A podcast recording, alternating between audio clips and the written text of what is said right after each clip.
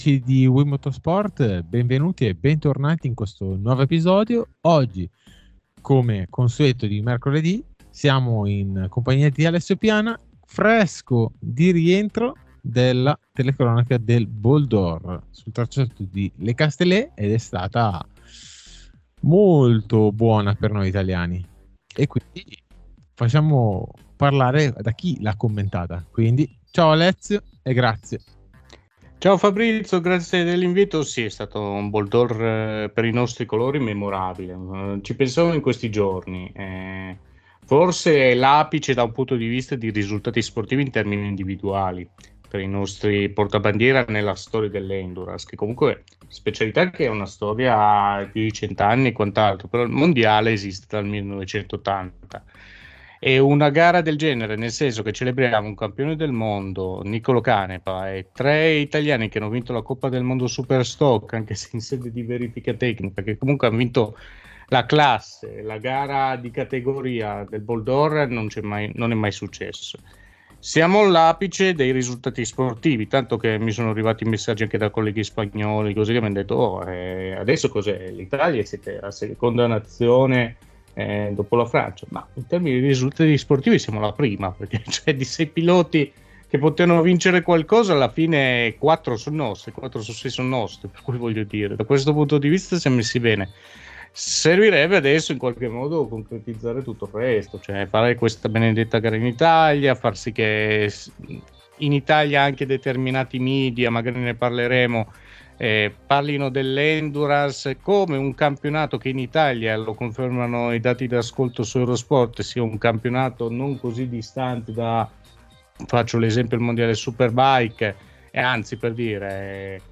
Intanto congratulazioni ai nostri che hanno vinto nell'Endurance, ma anche Andrea Adamo che domenica a Maggiora si è lavorato campione del mondo motocross in Mix 2. Ecco, Eurosport ha i diritti sia del mondiale motocross che del mondiale Endurance, in diretta ha mandato l'Endurance eh, a, a, scapito del motocross, qualcosa vorrà dire.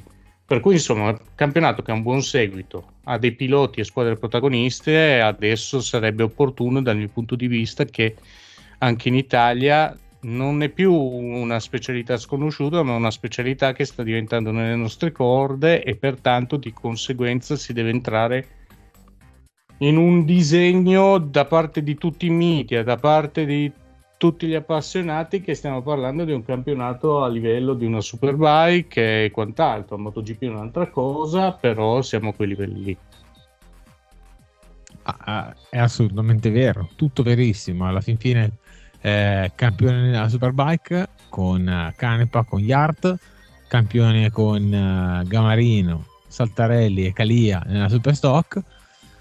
È stata una domenica memorabile, bella, eh, ogni Boldor che si rispetti piena di problemi, eh, Yamaha che surriscaldava, Honda FCC che ha, ha rotto e si è dovuto ritirare, sempre pieno di problemi, quel Mistral che praticamente eh, miete vittime su vittime.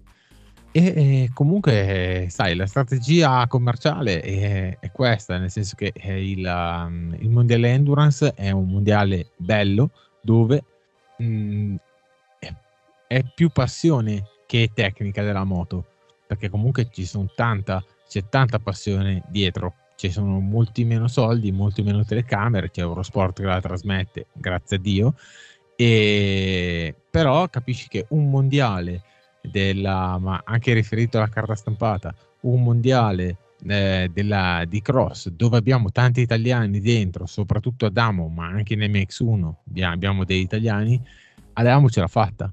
E, e e quando ce la fai, eh, almeno in prima pagina, ci deve essere qualcosa di più. Non dico eh, totale prima pagina tipo come effetto Valentino, però deve esserci qualcosa in più perché eh, non è che capita tutti gli anni e quindi va testimoniato al momento come un'impresa. No, sì, se c'è da parlare di Andrea Adamo è per l'importanza di questo trionfo, perché eh, nel dopo Cheiroli non da parte degli addetti ai lavori. Io seguo il motocross anche da addettore ai lavori, attività di ufficio stampa e quant'altro. Sapevo che c'era un bel movimento, che sarebbero usciti fuori diversi talenti, tra i quali lo stesso Andrea Adamo, ma anche Mattia Guadagnini, che per carità sono qualche anno che sta vivendo una serie di problemi, soprattutto fisici, ma il talento fuori discussione. Eh, sapevo che c'era una serie di talenti che ci avrebbe garantito un radioso futuro. E ne arriveranno altri perché Bonacorsi è campione europeo del lato e mezzo e nella 125 abbiamo diversi talenti molto veloci e promettenti da Mancini, Mannini e compagnia.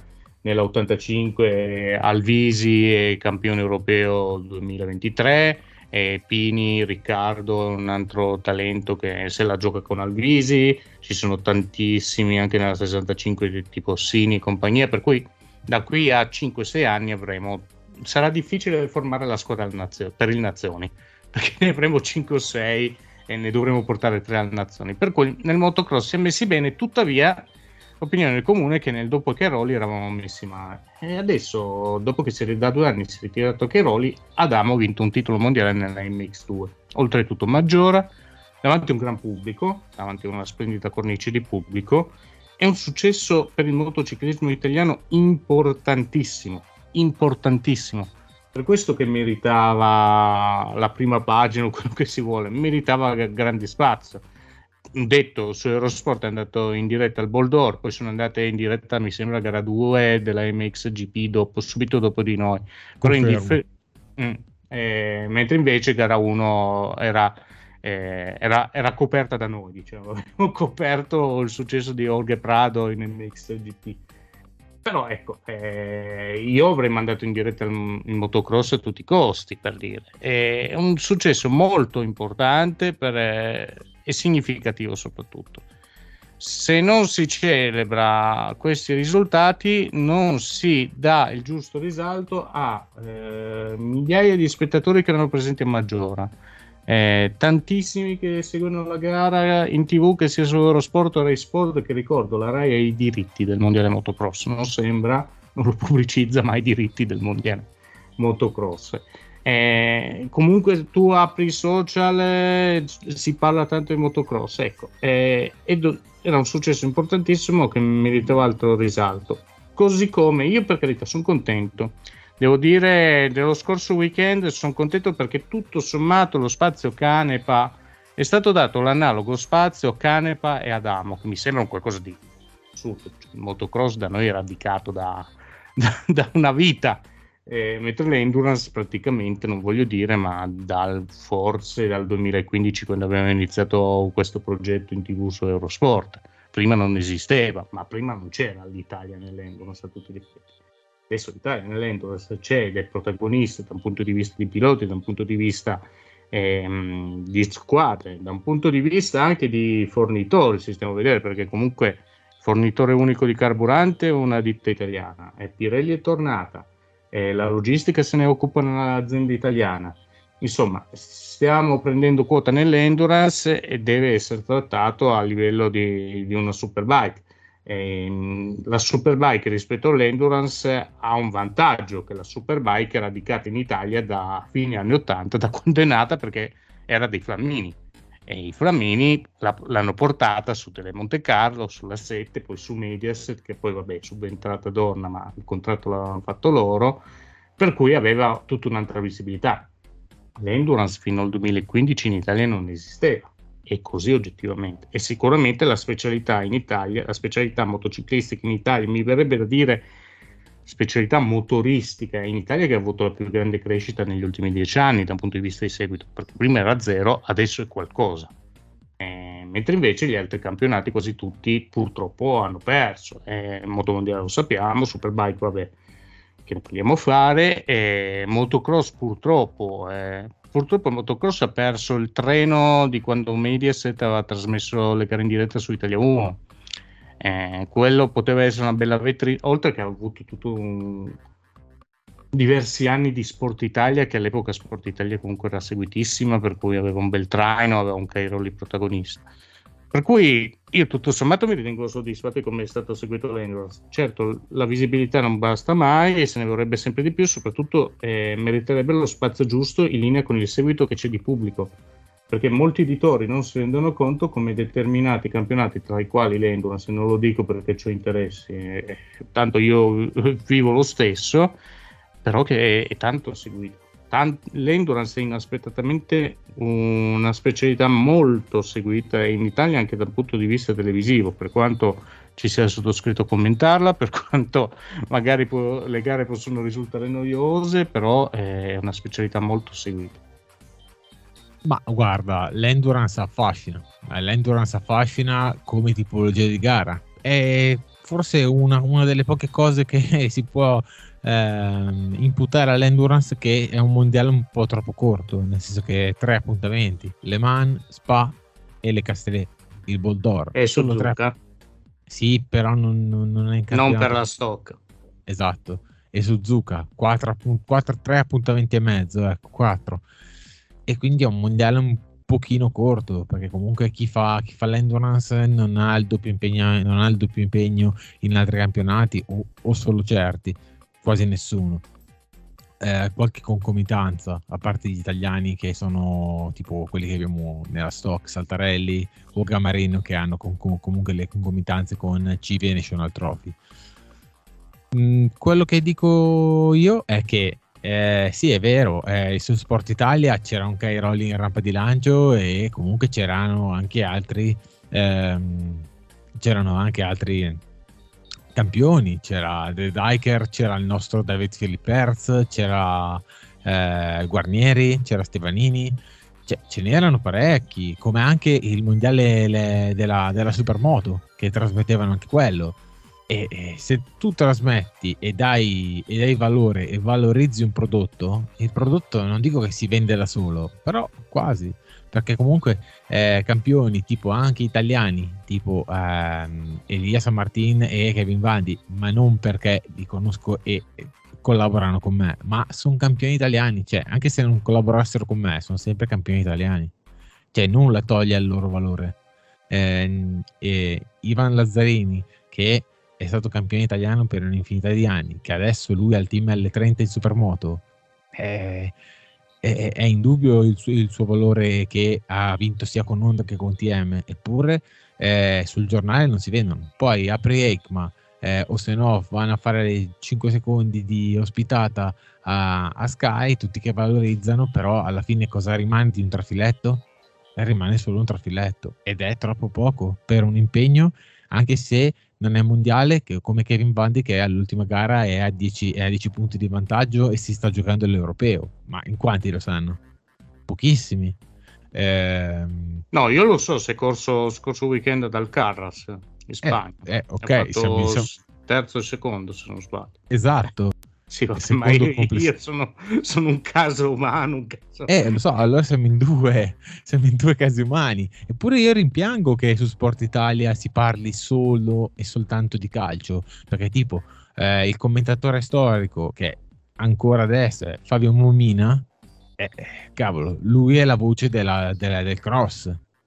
Lui è la voce del cross e come si può identificare in te nell'endurance di Pillo è la voce storica della Superbike, era, eh, ma eh, è, per me è ancora, perché quando si è sotto sarà sempre, lo sarà sempre. Lo sarà sempre, esatto. E comunque per la Formula 1 ci sarà sempre De Adamic e Schittone, che non ci sarà altro commento eh, altrettanto buono così. E, e in MotoGP diciamo che prima c'era il nulla e poi è arrivato Guido. Però si può fare di meglio, sì, come no però capisci che l'importanza che dai eh, che valorizzi uno sport eh, adesso che è arrivato il nostro turno che in Italia che comunque a parte che è campione del mondo ma abbiamo tantissime Italia nel campionato perché c'è Rolfo c'è Del Bianco poverino ha fatto la sua prima gara è rimasto due volte senza benzina e ha, e ha spinto la moto due volte. E poi ci sono anche altri, anche altri italiani che eh, tipo come anche mm, adesso mi viene il nome Va bene, abbiamo avuti sì, Manfredi, Tamburini, abbiamo avuti 13 e via. Eh, esatto. 13 tra titolari e riserva al Boldor è un buon numero. Eh, e per me è destinato anche a crescere per una semplice ragione, che il mondiale Endurance è, um, è un campionato che qui si aveva la percezione che fosse il campionato dei pensionati, perché purtroppo c'è gente che non segue le gare, non segue i campionati, se non il proprio orticello va a dire certe cose. Ma non è così. Cioè, ci sono i pensionati per carità, ma ci sono anche, cioè, allora, i campioni, i campioni del mondo della yacht, eh, Canepa lo conosciamo, ma Carelanica e Marvin Fritz eh, sono under 30, cioè, non mi sembrano pensionati. Ecco, per fare un esempio. Detto questo, nell'endurance ci sono tante squadre che mh, mm, non voglio dire la maggior parte perché non è così, ma le squadre di punta sia della top class WC che della super stock pagano i piloti. Cioè non è che i piloti devono pagare per correre, pagano i piloti e anche alcuni abbastanza bene. Tanto che molti piloti come Christian Gamarino o come anche Manfredi, che vabbè adesso Manfredi ha l'opportunità del mondiale Moto E, senza parlare di cane perché vabbè è un contratto Yamaha, cosa gli vuoi dire? Però questi casi qui loro arrivano e nell'endurance vengono pagati e fanno i professionisti. L'altra realtà invece deve andare a portare i tuoi soldi per correre. Ed è un qualcosa che sta prendendo purtroppo sempre più piede mh, mm, super sport, super bike, Moto 3, Moto 2, sempre di più. Infatti se anche scende il livello, ad esempio ne parlavamo i giorni scorsi. Adesso in Moto 3 sta scendendo il livello, nel senso che l'anno prossimo, ad esempio, ci sono dei top team che devono prendere dei rookie perché mancano onestamente i piloti e di valore. Perché praticamente prendono i migliori, che non sono tra l'altro così talentuosissimi, ma è il meglio che c'è perché se no devi prendere un pagante. Perché adesso sta costando troppo anche per causa del Covid e quant'altro. Sta costando troppo fare le gare di un certo livello, per cui c'è sempre meno piloti veloci. Cosa succede? Che nell'endurance queste squadre pagano e pertanto i piloti che mh, mm, vogliono ragionare, dire perché io devo sempre faticare tutto un inverno, racimolare 70.000, 100.000, quello che è euro per fare una superbike, una super sport. Vado nell'endurance e mi pagano abbastanza bene di modo che mi possa mantenere anche come pilota professionista. E per me questo, eh, sulla scia dei successi che abbiamo avuto di Cane, Pagamarino, Calia e Saltarelli e tutti gli altri, porterà sempre più piloti nell'endurance perché un Alessandro Del Bianco, mm, che tu lo hai menzionato, io l'ho sentito più riprese nei giorni scorsi. Eh, io so, lui ci seguiva sempre, in televisione ha sempre voluto fare, poi quando era con Aprilia non c'era un'Aprilia che faceva l'endurance e quant'altro, aspetta, cioè, ha cercato fino all'ultimo di trovare una soluzione per correre da professionista in superbike, non è stato più possibile, ha detto, boh, allora adesso inizio a fare l'endurance. Si è informato e ha trovato questa sistemazione per il Boldore e gli avevo detto, guarda, eh, lui con un grande entusiasmo, non vedevo l'ora, così ho detto, guarda Alessandro, se sarei entusiasta così anche domenica sera dopo il Boldore, sarai il pilota di endurance dei prossimi 10-20 anni, perché così. E lui comunque, anche dopo che ha spinto due volte la moto, ha mantenuto lo stesso entusiasmo. E vedrai quanti del bianco usciranno fuori, nel senso quanti profili alla del bianco arriveranno nell'endurance nei prossimi anni. Che di, di, andare a correre nel mondiale Superbike o nel CIV Superbike o nel National Trophy, dove comunque o corri gratis o devi portare un budget, la maggior parte, eh, non sto generalizzando che tutti devono portare budget a questo punto vanno a fare nell'endurance, dove tra l'altro è una specialità che per un motociclista, per chi vuole correre, è perfetta perché giri tanto, non soltanto perché banalmente le gare sono di 24 di 8 ore, giri tanto perché i turni di prove sono lunghi, eh, vivi un'atmosfera diversa, corri dove c'è pubblico, perché praticamente se tu fai le 24 ore di Le Mans del, al Boldor c'erano 67.000 spettatori 67.000 spettatori. Oggettivamente adesso numeri veri alla mano, dove li becchi? Forse nel motomondiale, perché in Superbike non li becchi 67.000 spettatori. Cioè Imola hanno annunciato 53.000 presenze nel weekend, che voglio vederli dove erano questi 53.000, perché magari erano diventati degli alberi o de... non lo so perché onestamente 50... io mi ricordo i 110.000 di Imola 2002 cioè che è il doppio ecco allora, se io prendo un'immagine di Imola 2002 e di Imola 2023, dico ok, la metà di 110.000 di Imola 2002 non, non ci tornano comunque i, cal- i conti, eh. sarà un quarto forse. Ma non tornano anche perché stiamo parlando di due superbike diverse con dei piloti diversi, con delle moto diverse e una narrazione anche diversa. Ok, era l'ultima gara del campionato, ok, era la vecchia Imola, d'accordo, ma si pro- profumava di superbike, si capiva ancora che cos'era la superbike. Adesso neanche gli addetti ai lavori riescono a far capire eh, la bontà delle moto, perché una moto non va, perché una moto non performa. Sì, c'era l'elettronica, ma era veramente eh, agli albori. Adesso non, quello che parlavamo nei vecchi episodi, nel BSB non c'è l'elettronica e la moto è indietro. Devono dargli dei giri alla Ducati. Adesso la Ducati qui in Superbike addirittura glieli tolgono per, per fare così. In, nel BSB c'è la Yamaha, che adesso Canepa correrà le ultime due gare con, uh, col, team, col team Yamaha. E notiziona, e sono contento di questo. E, e quindi capisci che prima c'era la, c'era la lotta Baylis, Baylis Edwards che era che la Honda si è inchinata davanti allo strapotere Ducati e ha detto ok faccio anch'io il motore bicilindrico che hai tirato fuori la VTR due titoli in tre anni e va bene, ci siamo. Comunque si è giocata anche il, anche il secondo anno, si è giocata il titolo, poi l'ha vinto per fortuna la Ducati, però comunque era lì della partita. E, e adesso come adesso, eh, chi è che c'è? Bautista, Ria, Toprak, sì, sono gran piloti, ma sono sempre narrati in un modo che eh, c'è anche un format diverso che quanti riescono a vedere la Super Bowl Race? Perché io ti dico, mm, se io riesco a vederla, se ho fortuna, che sono in pausa a quell'ora, o non lavoro, o viceversa. Devo sempre vedermela in, in replica o in differita, perché tante cose così. Quindi tante gare, belle anche per la... ma raccimolano anche meno pubblico, perché il promotore in un massimo campionato del mondo non riesce a, a fare l'effetto calamita Beh, intanto Dorna, eh, o meglio, Dorna è promoter sia di MotoGP e Superbike, chiaramente non ha alcun interesse che la Superbike, cioè la Superbike deve essere così per Dorna. Cioè, nei piani Dorna, la Superbike deve essere questo, che non è un discorso, un complotto, così, no, semplicemente da un punto di vista aziendale, la MotoGP è una cosa, la Superbike, ma l'ha detto Ezpeleta, non è che lo dico io, poi è giusto o sbagliato che sia, Ezpeleta ha detto la Superbike è la Serie B, cioè l'ha detto pubblicamente, eh, cioè è virgolettato Superbike è la serie B. Dal punto di vista di Dorna, la Superbike è praticamente quel campionato dove chi non si può permettere la MotoGP, o meglio, chi non si può permettere il paddock della MotoGP, va in Superbike e spende i soldi lì. E così viene visto. E, e questo per Dorna la Superbike oggi. Deve essere un campionato che sta sotto al moto mondiale.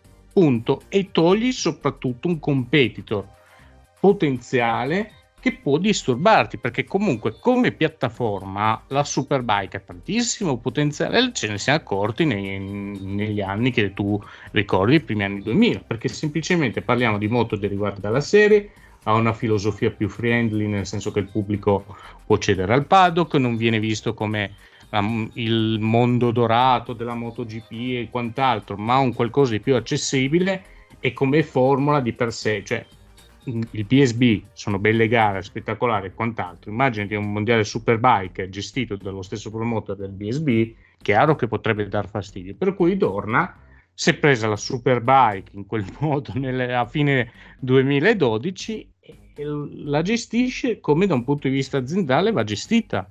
Poi da un punto di vista sportivo ne abbiamo già parlato diffusamente dei regolamenti e quant'altro, eh, che qualcosa non funziona. Difatti anche, mi risulta che anche determinati sponsor non piaccia la formula, un po' anche il regolamento, perché di fatto non si capisce. Cioè, ragazzi, no, in Superbike, io non voglio sempre parlare di Superbike e parlarne male, anzi, io ne vorrei parlare bene di Superbike, perché ad esempio tu parlavi della narrazione, tu mi dici Baylis Edwards, ma per me è Toprak Razgatrioglu, Jonathan Ray e, e altri non sono a livello di carisma di Troy Bayliss e Colin Edwards e tanti altri, ma sono dei grandi personaggi che non vengono valorizzati.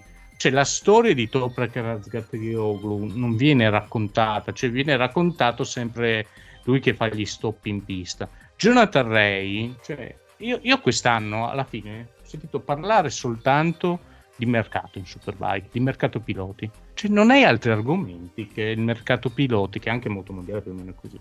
Cioè, il mercato piloti, ma anche basta. Cioè, de- devi suscitare interesse per quello che verrà, se verrà, notizie non confermate e quant'altro. Ma intanto comincia a dire chi è Jonathan Ray, comincia a raccontare la storia di Toprak Razgatlioglu, le difficoltà che ha vissuto, com'è che è arrivato a un certo livello, così neanche si ricordano con chi ha corso la prima gara nell'Europeo Superstock 600 quando vinse il debutto a Maincourt nel 2014.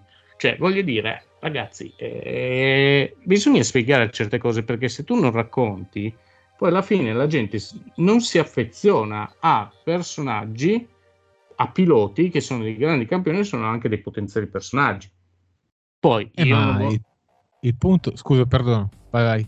No, io, io, non voglio insegnare il mestiere a nessuno, per carità, perché eh, io ho anche i miei problemi e non sono assolutamente un maestro in tal senso. Però nell'endurance io cerco, cerco e cerchiamo di fare così, di raccontare qual, intanto com'è la specialità, quali sono le prerogative della specialità, senza magari alle volte entrare troppo nel tecnico perché annoia, perché onestamente il grande, il grande pubblico, eh, se un pubblico di, cu- di curiosi per appassionarsi a qualcosa non vuole che ci sia uno che fa il professorino, il sapientino, vuole intanto conoscere, capirci, poi dopo approfondisci. Per cui intanto spiegare quando vedi del bianco che spinge la moto esaltare il gesto, quando vedi le soste box spiegare come sono le soste box, quanto sono veloci, sembra la Formula 1, e il fatto che si corra di notte, di giorno, pioggia, sole e quant'altro per 24 ore, cioè queste cose basilari le devi spiegare. Poi entri anche sul discorso di personaggi, sul discorso delle squadre, sulle curiosità. Cioè io vedo che nell'endurance, a parte Suzuka che va bene, se mi metto a parlare come ho fatto Suzuka, che c'era una squadra con una svastica e ho detto andiamo in prima pagina su Repubblica c'è la svastica perché è il dio supremo della religione shintoista, non, non, per la svastica per altre ragioni. Però sai, tu dici questo, io ho detto della svastica e cinque commenti su Twitter.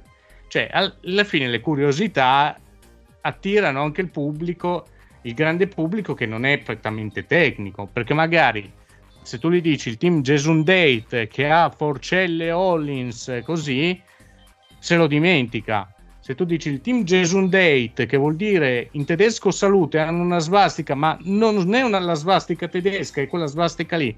Oh, stai a vedere che magari il pubblico se lo ricorda di quel team, si ricorda questo, ci fa una risata. Cioè, per me andrebbe fatto così. E mi spiace veramente perché io, ad esempio, sono stato il correttore di bozze della biografia eh, tradotta in italiano di Jonathan Ray, che per me è una bella biografia, non voglio fare pubblicità anche perché non ci prendo un euro delle copie vendute, se non per il lavoro che ho fatto. È una bella biografia, si conosce meglio il personaggio, si spiega anche perché lui ha voluto andare in Yamaha, ad esempio. E su questo no, cioè, io ho sentito dire che, che Jonathan Ray vinceva i, i, titoli mondiali contro nessuno, mentre Alvaro Bautista vince contro una concorrente. Cioè, Jonathan Ray nel 2019 ha battuto Alvaro Bautista, così vale per Bautista, non vale per Jonathan Ray. Cioè, tutte queste cose qui che non capisco. Così. Per me è quello uno dei problemi della Superbike, è, è un problema di altri campionati.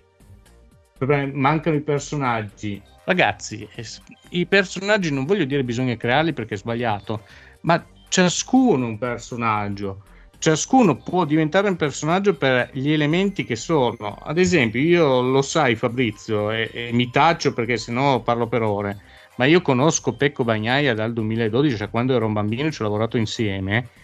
Io so Pecco Bagnaia non può essere Valentino Rossi da un punto di vista del personaggio, però il Pecco Bagnaia che soffre a Misano per me ti dà più quello come personaggio che quello che molti hanno cercato di fare, di imporlo e di trasformarlo in un personaggio estroverso. Non è così Pecco, non è così Pecco. Non, se, non può cambiare, non può travolgere le masse in quel modo, può coinvolgere in un'altra maniera. Io ho sempre detto il pilota della porta accanto, il ragazzo della porta accanto, cioè qualcosa del genere esce fuori. Piacerebbe alle mamme, piacerebbe alle nonne perché è un ragazzo educato, così è un bel ragazzo per cui piace anche tutto il pubblico femminile.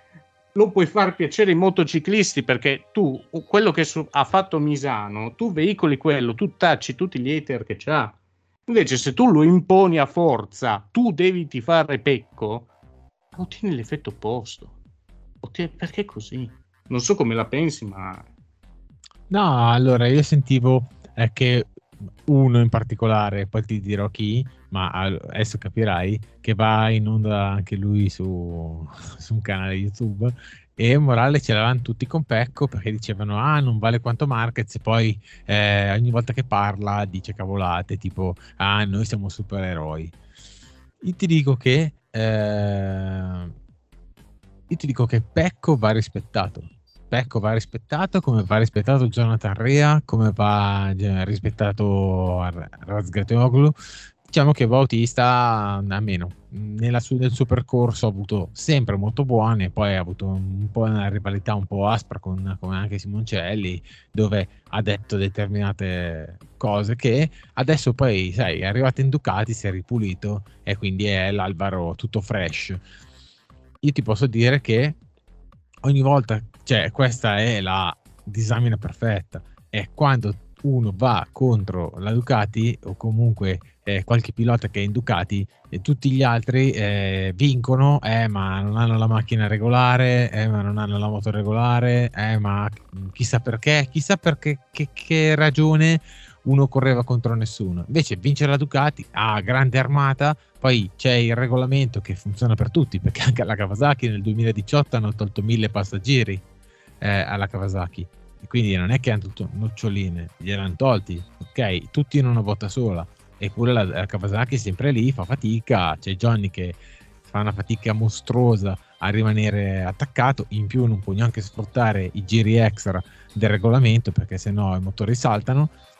Eppure, eh, non è che ha detto la Kawasaki ce ne andiamo dalle competizioni. Ha continuato e ha fatto il suo. Ha, ha, ha vinto anche qualche titolo. E e poi ha vinto anche Razzetoglu nel 2019 lo doveva vincere Alvaro. Lo, è andato, è andato fuori un po' come si chiama un burnout Alvaro e diciamo che l'ha buttato un po' più lui il titolo.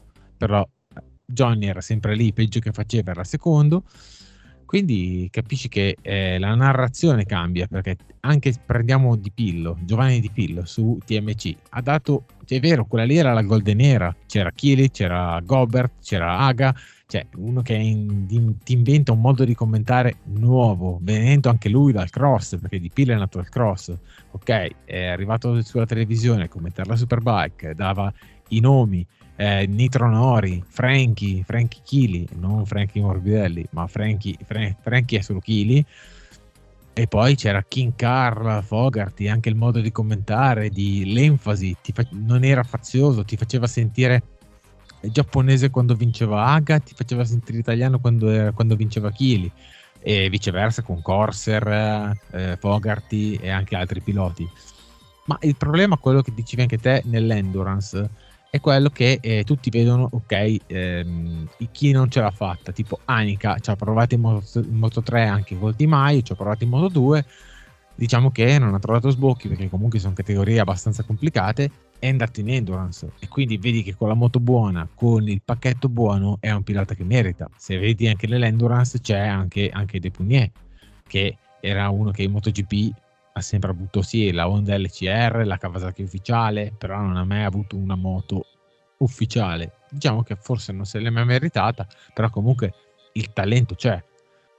Quando poi dici i piloti non, non, non, non conoscono la storia, ma eh, purtroppo sono, e eh, vedi anche qui torniamo a Dipil, sono ehm, anche chi narra, chi commenta che non ti fa conoscere la storia dei piloti perché può buttarla lì e qui come, come anche tu eh, quando fai un approfondimento mentre commenti spieghi eh, la nascita spieghi la, la, cosa l'avvenimento e comunque eh, rip- riporti eh, alla, all'origine di dove tutto è nato. Adesso molti, anche gli utenti, non guardano neanche la Moto 3 e la Moto 2. Sì, c'è, c'è il talento, sì, come Marquez nel, 2000, eh, nel 2010 con, con Aprilia, che tutti dicevano, ah, è un fenomeno.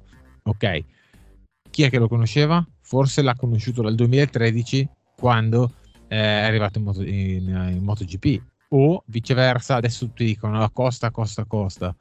Però poca gente sa le imprese che ha fatto Costa che è partito dalla pit lane in Qatar e ha vinto la gara da ultimo.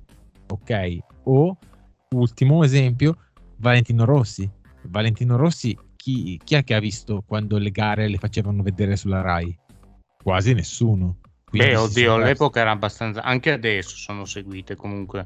Moto 3, Moto 2, cioè Moto 3 fa un quarto della MotoGP, la Moto 2 fa la metà della MotoGP. E però non, è abbastanza. Tu- eh, vedi, però non tutti, perché se io eh, invece di eh, dico chi è Rossi o dove o, o in che o in che, in che, in che squadra milita Toba la gente non lo sa la gente sì li vede vede che girano li seguono, però non, non sono così. Perché se tipo vai a chiedere eh, il, a, a, uno o una, vai a chiedere, sì, ok, Bagnaia, e poi? Eh, poi, e poi Bassanini. E poi chi è che ha la Ducati? E dopo Bagnaia e Bassanini hanno finito i nomi, perché non hanno quella, mh, mm, quella preparazione che ti spinge da, da, essere tifoso a essere tifoso obiettivo.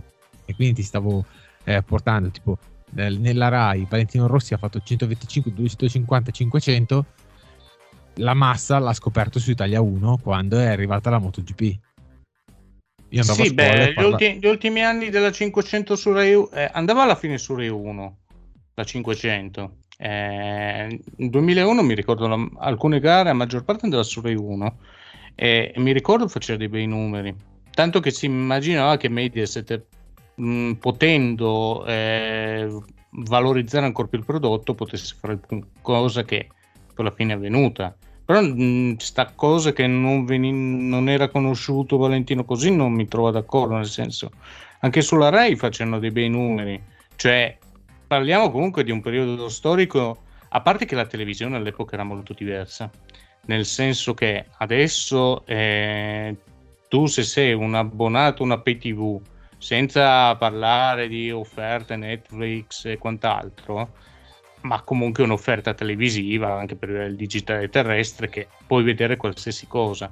All'epoca c'avevi sette canali, che poi vabbè, gli, gli over 50 conoscono cinque canali, ancora adesso. Cioè, uno, uno dei problemi, banalmente, che io quando ero Sky mi dicevano che problema di TV8, così come prima cielo e adesso TV8 era che il tasto 8 del telecomando praticamente per la metà degli italiani non l'hanno mai premuto, non sanno cosa sia, pensano addirittura hanno la, la concezione che sia un canale regionale, a prescindere, eh, senza sapere nemmeno che canale sia, ma che sia un canale regionale dove trasmettono porno e robe del genere. Cioè, non sto scherzando, eh per cui entrare anche nell'ottica che guardate TV8 esiste, dovete vedere le gare lì, diventa molto più complicato. Per quanto alla fine Valencia 2015 ha fatto 9 milioni, quanto ha fatto su TV8, tra TV8, Sky, eccetera, perché l'avevano trasmesso su tutti i canali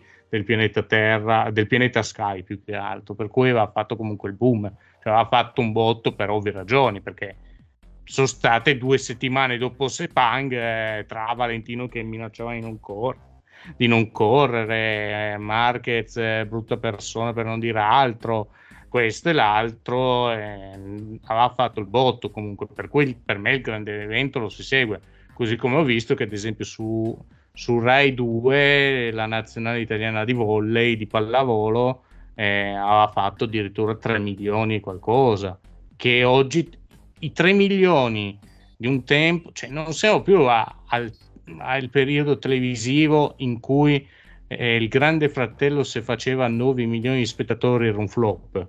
Cioè adesso il Grande Fratello fa 2 milioni e mezzo di, di telespettatori, è un buon dato. Cioè, rendiamoci, la televisione è cambiata, il pubblico per me non è cambiato ma si è spostato altrove, Per cui bisogna anche rendersi conto di questi aspetti qui. Cioè, è per questo che dico che la Superbike è ancora seguita per inerzia, perché all'epoca faceva il 2% su TMC la 7, cioè nel 2002 mi ricordo candidamente che veniva trasmessa la maggior parte, indiffer- anzi tutte praticamente indifferita, eh, e faceva sulla 7, quella che stava diventando la 7, che era diventata quell'anno la 7, faceva il 2% di share 2% di share all'epoca erano, una, erano tipo un milione qualcosa di spettatori, che adesso per farlo devi fare il 7%. Cioè capisci che è cambiata completamente da un punto di vista l'utenza televisiva. Poi io non mi voglio professare esperto, io faccio televisione e la faccio male. me, me ne vergogno, no scherzo, però non voglio professarmi esperto di televisione, di pubblico, di spostamenti mediatici Dico soltanto che bisogna anche rendersi conto che eh, il pubblico per me è, è, cambiato sì, non è cambiato sotto altri punti di vista, tu devi avvicinarti anche al pubblico. Per questo, ad esempio, io in diretta sabato e domenica, in uno dei miei deliri, ho detto che per me dov- dovrebbero proporre nell'endurance, forse avevo detto anche qui un podcast precedente, di far sì che, eh, faccio un esempio banale, c'era Johan Zarco, ha fatto lo starter, ha dato la bandiera, ci ha detto che farà Suzuka l'anno prossimo, sono molto contento di questo, e poi sabato sera si è esibito con la sua chitarra nel concerto. Finalmente hanno avuto la brillante idea di andare a riprendere Zarco che suona la chitarra, e per un minutino ci hanno mostrato Zarco che suona la chitarra. L'hanno mandato in onda, in diretta, mentre in pista non succedeva nulla, a me sono arrivati, apro il cellulare, 5 WhatsApp, oh Zarco che suona la chitarra, così. Ecco, cominciamo magari anche nell'endurance, che è una specialità bellissima, ma ogni tanto mostrare un po' di contorno. Male non fa. Cioè, per me è questo, che il contorno non è la Riders Parade della MotoGP. Quella è una palla colossale, noiosa, non ti aggiunge nulla. Non ti se... da un punto di vista televisivo, eh. poi magari a chi è in pista fa piacere che lanciano le magliette, salutano, per carità, ma televisivamente frega niente nessuno della Riders Parade. Che tanto i piloti non dicono niente, non fanno niente, stanno lì infreddoliti, hanno voglia di fare altro. Li vedi, hanno un'espressione come dire che palle così. Quello non è il contorno, il contorno è, è quello che c'è nell'endurance, perché l'endurance è bellissimo, ma c'è anche il contorno, ci sono i concerti, ci sono parco giochi, ci sono c'è tutto un mondo da scoprire. Ecco, cominciamo a mandare in onda anche questo, che io l'ho anche detto proprio la produzione che non dipende da Eurosport Italia, ma dipende da Warner Bros. Discovery, che promotere e via discorrendo. Ho detto, mandiamo in onda anche queste cose qui. Cioè, io alle 22 del sabato sera, che nessuno sta forzando, non mi succede nulla in pista, mostra anche questo. Fai un'intervista dei piloti, ma anche su altri temi fai vedere cosa c'è dietro la preparazione di una moto, di una squadra, racconta delle storie. Cioè, io l'ho detto, al Boldor Classic nel medesimo weekend c'era una motociclista di 68 anni che ha corso. 68 anni? Falla intervistare, mostracela. No, mi mostri sempre la Yoshimura 7. Che io dopo che ti dico tutta la storia di Yoshimura dal 1954 ad oggi, dopo un po' rompe le palle anche a me continuare a dirti queste cose qui.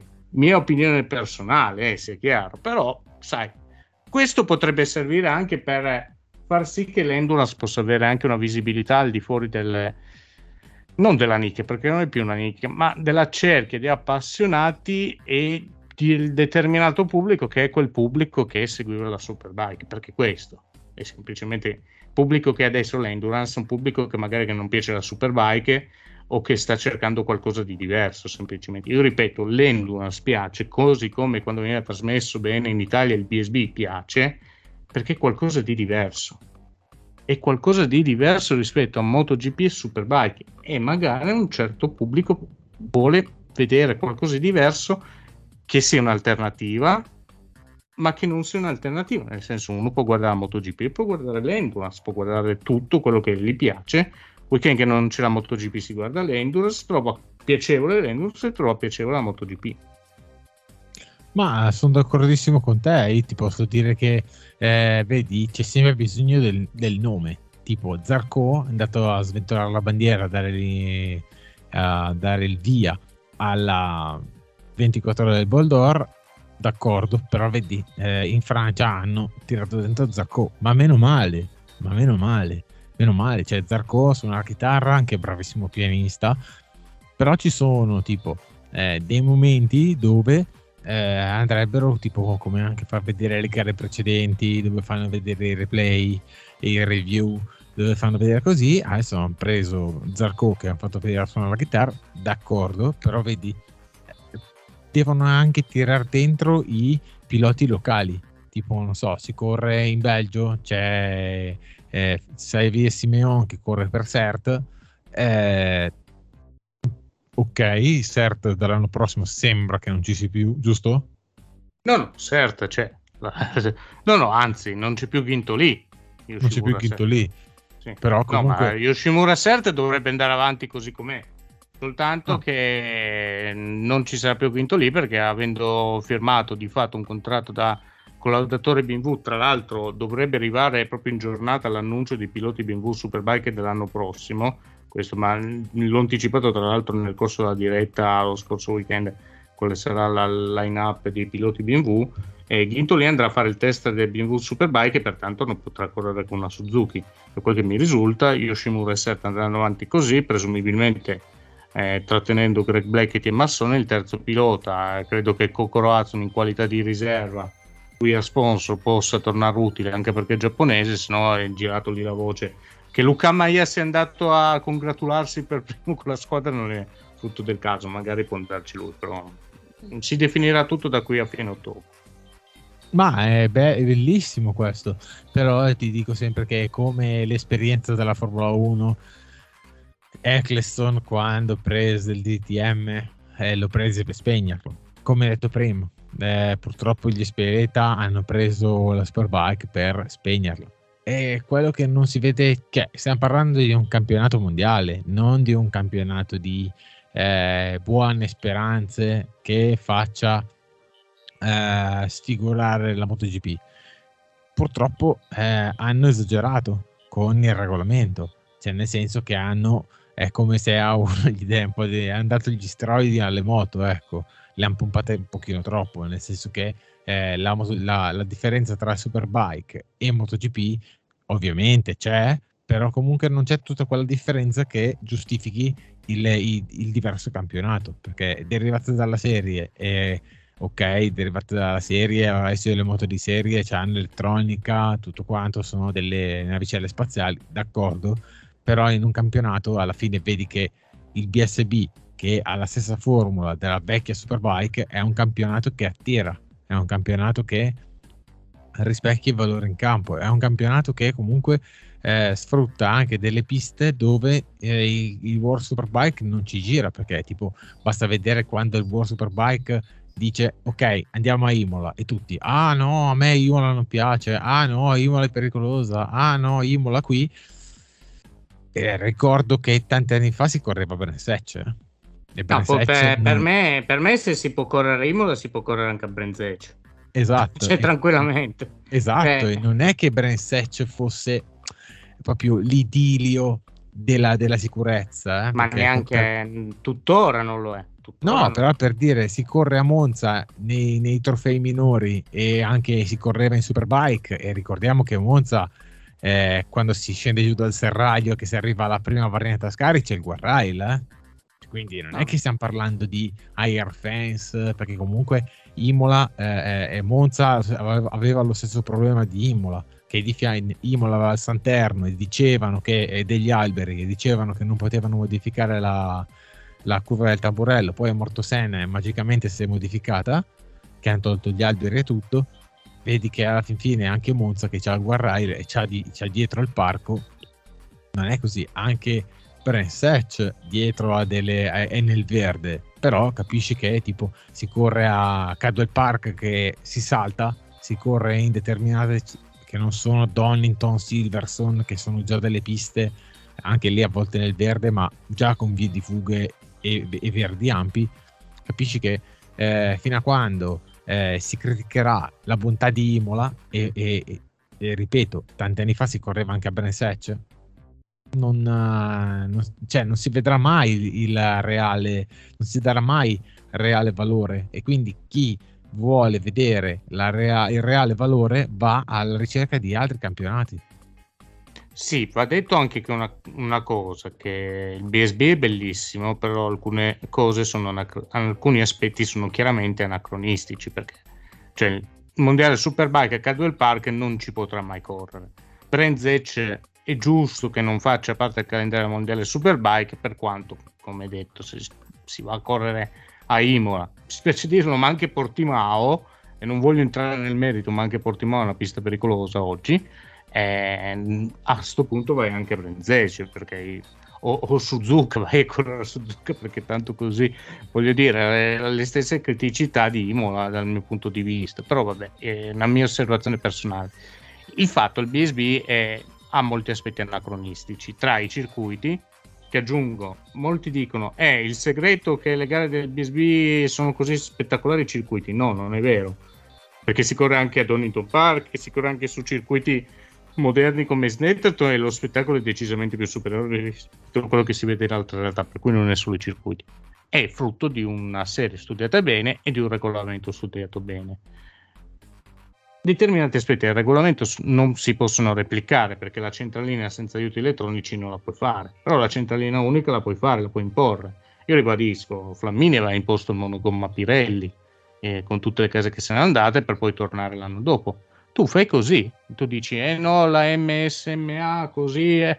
prova, fai, fai. Eh, comincia a fare elettronica unica, Beh, la centralina elettronica unica come l'hai fatta in MotoGP, se sono riuscita a farla in MotoGP, che le case sono praticamente le stesse, eccetto Kawasaki, voglio dire perché non riesci a farla in Superbike, che dici, eh no, c'è BMW che fa ostruzionismo. Eh, vabbè, eh, perdi BMW. Eh, avessi detto, vabbè, adesso c'è Toprak, ma voglio dire, cioè, non è che avessi perso la, una casa che ti ha mantenuto il mondo del superbike per vent'anni. Per cui voglio dire, cominci a fare la centralina unica e, e ve- analoga a quella della MotoGP, non al BSB, e vedi che qualcosa già cambia. Perché alla fine non si può dire che ah, la Superbike sta vivendo la crisi del settore delle mille, delle ipersportive, è difficile trovare l'equilibrio. Ok, allora perché nel BSB tutte le case possono vincere? Persino la Suzuki fino allo scorso anno che ci correva poteva vincere delle gare e nel mondiale Superbike no? Perché nel mondiale Endurance, che sono gare diverse, quello che vuoi, ma domenica, al, o meglio, sabato e domenica al Boldor si è concluso con 5 differenti case costruttrici i primi 5 posti. E queste sono la Suzuki, che vince, al secondo posto una Honda privata, al terzo posto ha concluso la BMW ufficiale, al quarto la Yart Yamaha che è comunque una R1 diciamo factory, al quinto posto Kawasaki. Ecco, questo nel mondiale Superbike quando si vedrà.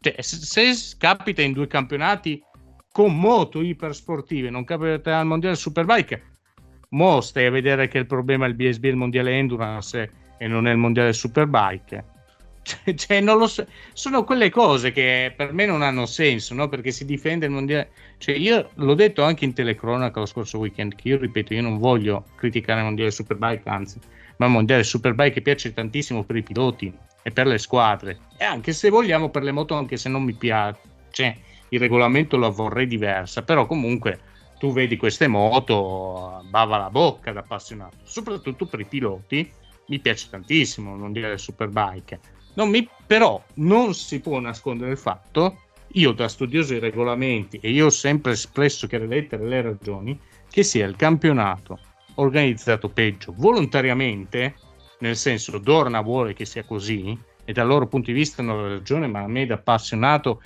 vedendo il potenziale che potrebbe avere un, un simile campionato, mi fa rabbia. Me fa rabbia per questo e per un regolamento che è il più incoerente e insensato che esista oggi è il regolamento più incoerente e più insensato.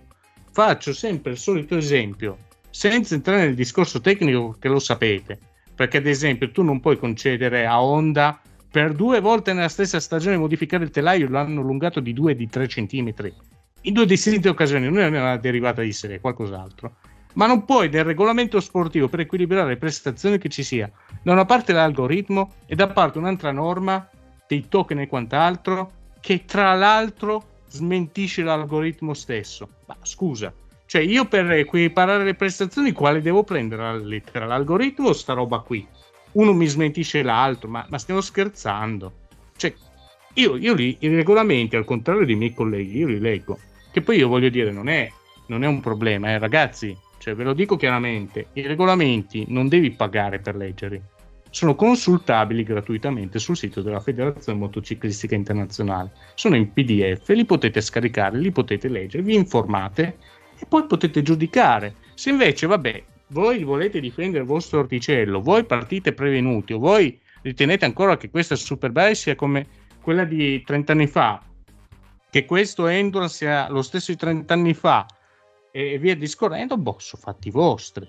Io, da analista, dico le cose in maniera oggettiva e cerco di motivarle con elementi oggettivi.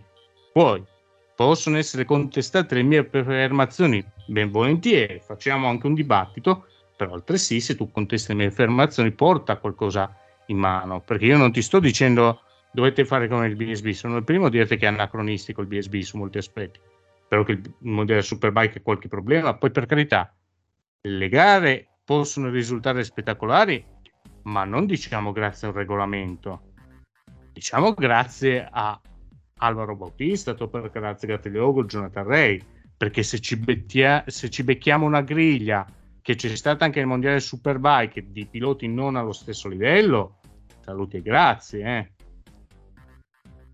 No, no, assolutamente. Eh, quello che non si spiega è infatti che i piloti, mh, mm, eh, piloti mondiali sono lì che poi si dicono i riempigriglia, perché comunque la, le gare se le, se le, giocano sempre in 2, 3, barra 4 e capisci che poi dopo una, anche una casa dice cosa stiamo qui a fare? Eh, eh, è quello che eh, spiega. Allora dire investiamo, investiamo altrove. Poi le case che escono, tipo Suzuki è uscita, eh, BMW è uscita poi, poi è rientrata, eh, Kawasaki rimane. Eh, sono, la, sono le, le, case storiche, però alla fin fine, come, come hai detto te, il, il monogomma. Monogomma, eh, Pirelli tutti hanno gridato, ah vedi il complotto, vedi, eh, vorranno favorire le case italiane. Eh? Invece Pirelli ha un ottimo prodotto che eh, ha dimostrato che sono gomme uguali per tutti e sono le stesse che puoi acquistare eh, per andare a girare in pista. Slick ha un prezzo alto, come, però comunque il rendimento è quello. SCX, SC1, 2, 3, puoi andare a acquistarle regolarmente. Quello che è tipo eh, monogomma, eh, se vedi, da due anni, no, da un anno a questa parte eh, c'è National Trophy, National Trophy con Pirelli e Civ con Dallop. Quindi vuol dire che anche lì hanno messo il regime di monogomma senza mischiarlo quindi vuol dire che se uno se vuole si può fare. Sì, sì, assolutamente. Eh, no, eh, mi trovi d'accordo. Comunque è bello che dovevamo parlare di endurance alla fine abbiamo parlato di tutto. E poi, eh, ma non è stata colpa nostra. Dai, dai. Sono gli argomenti che abbiamo dirottato. Dico soltanto una cosa per concludere su, sull'Endurance. Intanto ringrazio chi ci ha seguito, eh, sia in questo podcast, chi ci seguirà, sia che ha seguito le 18, tra cui tu Fabrizio, che hai seguito le 18 ore passa di diretta su Eurosport. Speriamo sia piaciuta la nostra narrazione. Se non è piaciuta, mi piacerebbe che ci indicaste gli aspetti dove si può migliorare perché ci tengo molto alle critiche se sensate, gli haters no, cioè que- que- quelli no, eh. ne, ho, anche parlato degli haters in telecronaca, tra le, tra le molteplici tematiche di discussione ho affrontato anche questo spunto. Eh, detto questo, sono molto contento che comunque c'è stato un grande seguito nel weekend, sono stato soprattutto molto contento dei risultati degli italiani. Eh, aggiungo solo, purtroppo eh, l'Endurance, come dicevi tu, il calendario sono i 4 round, dovremo attendere aprile questo con la 24 ore Le Mans per tornare a commentare una gara e questo spezza un po' il ritmo, anzi eh, distrugge completamente il ritmo perché adesso ci fosse una gara tra un mese si parte dal Boldor, c'è tanto da parlare in questo mese e invece no, dovremmo aspettare aprile. Detto questo, eh, un auspicio per l'anno prossimo del Mondiale Endurance che ci siano sempre più italiani, nel senso che il discorso che facevo su Casila del Bianco sia confermato. Io sono dell'idea che sarà così, anche perché mh, mm, mi risulta che molti piloti si stiano informando in tal senso. Eh, questo è un desiderio. Il secondo desiderio è che Ducati eh, cominci a fare le cose seriamente anche nell'endurance, perché la squadra con cui corrono è improponibile, lo ribadisco. Anche e anche Aprilia arriva. Aprilia l'anno prossimo arriva col 1100 nella super stock con almeno due team e, e, so che potrebbe portare in dote, ma dipende dai team, perché comunque i, i team pagano, i team pagano le moto e non è detto che vogliono i piloti, cioè, per mantenere il tutto magari fai venire dei piloti paganti. Però so che Aprilia ha messo a disposizione la sua rosa di piloti e, e c'ha dei buoni piloti, per cui non sarebbe affatto male che un Salvador tornasse, nelle, dico tornasse perché comunque ha corso anche lui nell'endurance eh, anni e anni fa e, e l'ultima cosa, un desiderio, mi piacerebbe che eh, ad esempio Cristian Gamarino, visto che l'ha provata, corresse con la Kawasaki numero 11. E sarebbe il perfetto caso che testimonierebbe tutto ciò che abbiamo detto finora, nel senso che Marino ha puntato sull'Endurance, ha fatto la Superstock, ha vinto il Superstock, Boldore Coppa del Mondo e salirebbe sulla Kawasaki ufficiale delle Mondiale Endurance nella top class WC, l'ha provata martedì nella giornata di test prevento, ho fatto 18 giri, è andato molto forte, non posso dire i tempi, ma ha girato piuttosto forte, per cui sarebbe il coronamento diciamo, di ciò che si dice, poi per me se lo merita, come se lo merita Kevin Manfredi e tanti altri. Questo è qua. Chiudo così e poi, e poi che sarà a titolo personale che assisteremo a una Autori Suzuka più spettacolare di quelle quest'anno, perché onestamente la mia gara è stata molto noiosa quest'anno Autori Suzuka. No, no, eh, assolutamente. Chiudendo, rispondo a te, chiudo. Dico, eh, Ducati sì, assolutamente, ha un team, però comunque deve implementarlo perché comunque eh, va dato un pochino più di, di, vigore a quel team. C'è Davis, eh, ci sono anche altri. Cioè, merita quel team lì, ecco, quindi eh, è sempre un po' con la coperta un po' troppo corta l'Aprilia ti dico che meno male che entra e, e, dopo la bella prestazione anche a Suzuka, soprattutto con Samuele Cavalieri, con anche il team Tarara, Tarara, Tatara. Tatara. Tatara, anzi Tatara si pronuncia. Tatara, ecco, team Tatara. E... Sì, perché scusa, posso, posso, aprire una parentesi polemica? C'è qualcuno che continua a dire che eh, in giapponese tutte le ehm, bisogna fare come la francese, no? Eh, se il cognome finisce con la, con la A, bisogna pronunciarla alla francese, no? Per cui non lo so, Aoya, Aoyama, neanche mi riesce a dirlo. Invece bisogna pronunciare, l'accento va sulla prima, cioè, per cui è Tatara, cioè non, non Tatara o qualcos'altro, no? Perché, Tatara. Eh, perché ad esempio il buon eh, Nagashima viene pronunciato in 450 modi, tra Nagashima, Nagashima, no, è Nagashima, eh, ragazzi. Perché poi sembra che io sbaglio, no? Perché poi alla fine esce fuori quello che lo dice giusto e, sembra quello sbagliato. No, sono gli altri che sbagliano. Per, perdonatemi questa polemica. No, no. Uh, mi sono una... le palle dopo, dopo anni di certe cose. Era una precisazione. E quindi stavo dicendo che il team Tatara eh, con Samuele Cavalieri ha fatto una bellissima figura e quindi eh, sicuramente corre nel CIV, nel nuova M2 Racing e quindi am- ampliare l'orizzonte nella, nell'endurance con lui, con Salvadori e con altri piloti che sicuramente verranno arruolati come anche Luca Bernardi che corre nel team 9M2 sarebbe una nuova esperienza che va valorizzata e per il resto, sì, eh, se lo merita, dai, Gamarino se lo merita di passare nel team ufficiale, e, ma se lo merita come se lo meritano gli altri. E c'è che, però c'è da dire che lo stint che ha fatto Gamarino, soprattutto nel finale, eh, quando voleva ridurre i, i, 10 secondi sulla numero 53, lì si è capito che ha, ha quel qualcosina in più e quindi merita assolutamente la promozione.